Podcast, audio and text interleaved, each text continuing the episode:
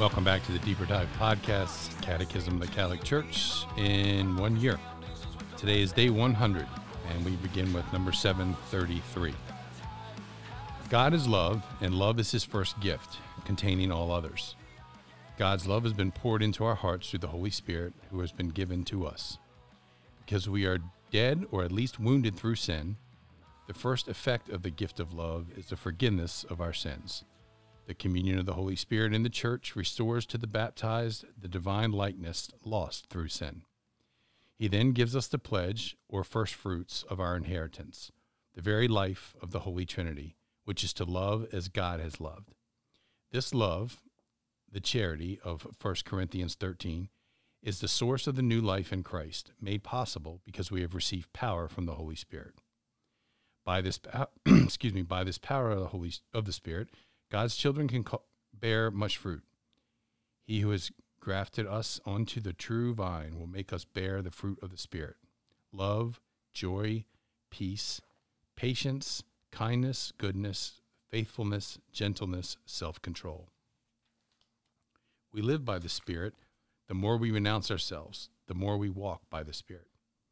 Through the Spirit, we are restored to paradise, led back to the kingdom of heaven, and adopted as children given confidence to call God Father, and to share in Christ's grace, called children of light, and given a share in eternal glory. The mission of Christ and the Holy Spirit is brought to completion in the church, which is the body of Christ and the temple of the Holy Spirit. This joint mission henceforth brings Christ faithful to share in his communion with the Father in the Holy Spirit. The Spirit prepares men and goes out to them with his grace in order to draw them to Christ. The Spirit manifests the risen Lord to them, recalls his word to them, and opens their minds to the understanding of his death and resurrection. He makes present the mystery of Christ, supremely in the Eucharist, in order to reconcile them, to bring them into communion with God, that they may bear much fruit. Thus, the Church's mission is not an addition to that of Christ and the Holy Spirit, but it but is its sacrament in her whole being and all her members. The church is sent to announce, bear witness, make present, and spread the mystery of the communion of the Holy Trinity, the topic of the next article. All of us who have received one and the same Spirit, that is, the Holy Spirit, are in, are in a sense blended together with one another and with God. For if, for if Christ, together with the Father's and his own Spirit, comes to dwell in each of us, though we are many, Still, the Spirit is one and undivided. He binds together the spirits of each and every one of us and makes all appear as one in Him.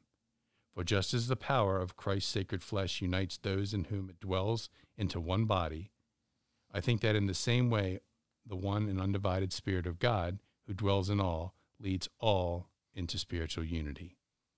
Because the Holy Spirit is the anointing of Christ, it is Christ who is the head of the body pours out the Spirit among his members to nourish, heal, and organize them in their mutual functions, to give them life, send them to bear witness, and associate them to his self offering to the Father and to his intercession for the whole world.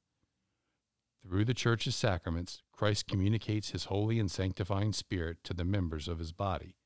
This will be the topic of part two of the Catechism. These mighty works of God, offered to believers in the sacraments of the Church, bear their fruit in the new life in Christ according to the Spirit. This will be the topic of part three. The Spirit helps us in our weakness, for we do not know how to pray as we ought, but the Spirit Himself intercedes with sighs too deep for words. The Holy Spirit, the artisan of God's works, is the master of prayer. This will be the topic of part four. Father. Thanks, Bill.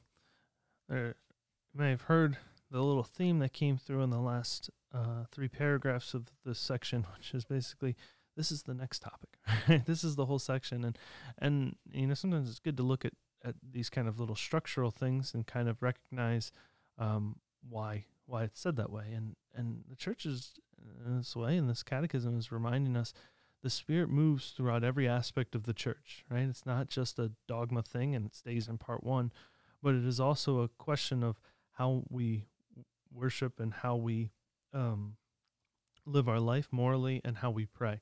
That the Spirit is a part of each of these things, and so it's important as we as we reflect on the nature of the Holy Spirit and how she move or how he moves in the church, to be able to say, "Oh, yeah, the Spirit moves in every part, right? Every person as a collective unity and in the single body of Christ, we are. The Spirit moves not only uh, on in the individual, but in the whole person and, and in every aspect of that person's life.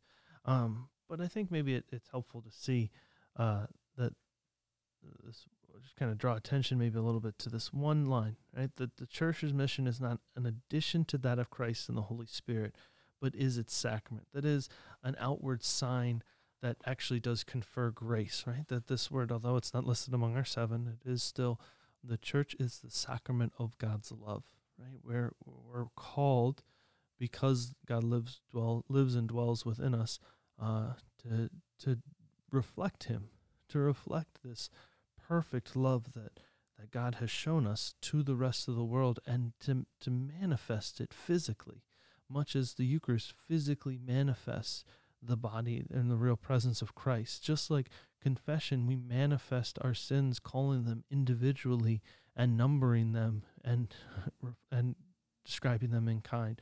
Just like each of the sacraments has this outward sign of what is going on inwardly, that the church is that outward sign of this inward reality, which is God dwelling within us, that it is a beautiful gift of and a, and a mysterious gift, and that we never get to its completion on you know at least on earth to be able to say this is what this is what we're called to be to be a reflection of God's love, to be a reflection of God's fidelity towards us, and to be a reflection of God's fruitfulness in the world, in the church, in the individual, to, to always be the sacrament of the great mystery of God within us.